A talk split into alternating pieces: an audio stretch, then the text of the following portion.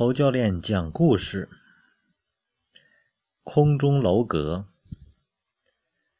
这是一则成语，来源于《百喻经》“山重楼玉”。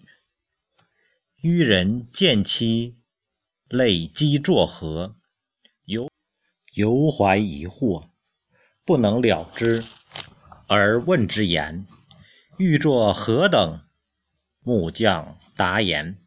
作三重屋，渔人复言：“我不欲下二重之屋，先可为我做最上屋。”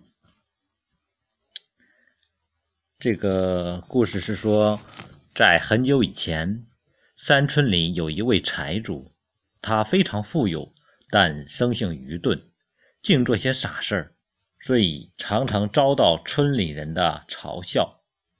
有一天，这个傻财主到邻村的一个财主家做客，他看到一栋三层楼高的新屋，宽敞明亮，高大壮丽，心里非常羡慕，心想：我也有钱，并且并不比他的少。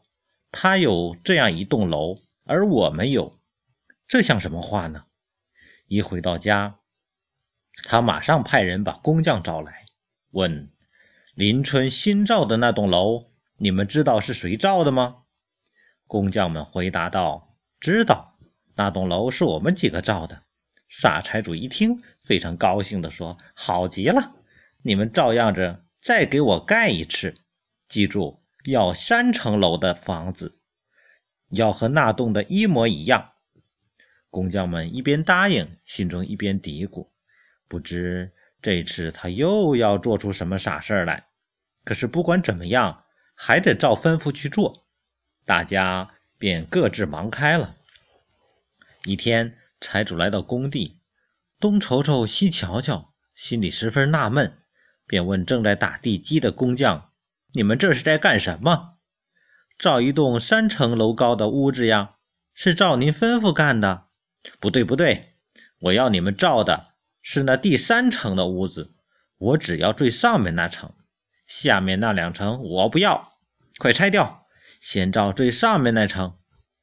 工匠们听后哈哈大笑，说：“只要最上面那层，我们不会造，你自己造吧。”工匠们走了，傻财主望着房基发愣，他不知道，只要最上面一层，不要下面两层。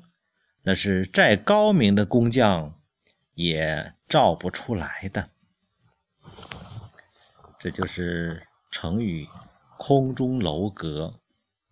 今天在家庭教育之中，在培养孩子里边，我见到太多的家长用很大的精力在做空中楼阁。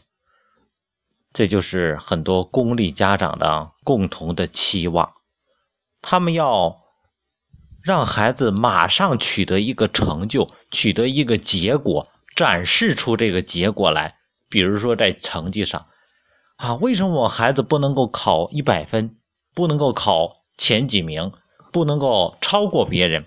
他要的只是结果，他忽略了自己培养孩子过程中之前。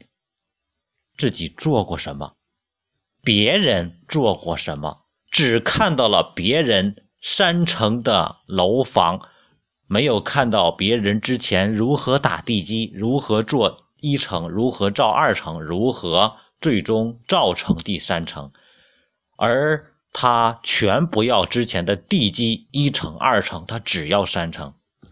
所以说，今天培养孩子。不是说我们今天想要别人的结果是什么，而是今天我们要做到别人正在做的什么事情。比如，一个孩子他的成绩能够取得多么稳定、多么完善的成绩效果，那是取决于孩子的注意力、听课的效率、学习的兴趣，包括自己学习方法。个人学习方法的掌握，自己学习的目标、动力，这些全是基础和地基。所以说我经常在说，一个孩子现在他每天做的事情有多少是在未来做铺垫的。一个孩子从一年级开始，每天在诵读经典，学校里没有要求这些，没有考核这些。他诵读了五年、七年之后，上了初中，他看到满篇百分之五十的内容都是国学经典的内容。各位，他能够什么？以复习的方式，用百分之十的精力全盘掌握。而另一个孩子呢，从来之前没有这些积累，每天在做一些其他的事情。我不能说那些事情没有价值，但最起码跟这些无关。于是，当他拿到书的时候，当他上了同样的初中的时候，开始学这些古文经典的时候，别人只用百分之十的精力可以很容易学会拿到高分，他呢每天夜以继夜以继日的记背，但是最终只能拿到什么中等甚至于偏下的分数，然后再说我怎么才能让孩子马上去取得那个孩子的效果呢？这就是空中楼阁。所以说，很多的孩子从幼儿阶段就在学英语，他在关键期的时候，幼儿的英语语言敏感期在学英语，然后一直学到了三年级。那你会发现，上了三年级之后，有的孩子从来就没有接触过英语，他看着 A B C D 还读成阿波吃的呢。各位，他怎么可能处于同样的水平？于是家长说。你看我们孩子他怎么才能够英语能够达到班级前几名呢？上个补课班吧，嗯，然后他会追着老师问老师：“我们孩子来补课了，他这回能提高多少呢？为什么他不能够马上达到那种水平呢？为什么呢？因为这是空中楼阁，就这么简单。所以，所有教育孩子中，如果不懂的。前瞻性的给孩子积累一些东西，那么永远没有办法建立稳定的未来。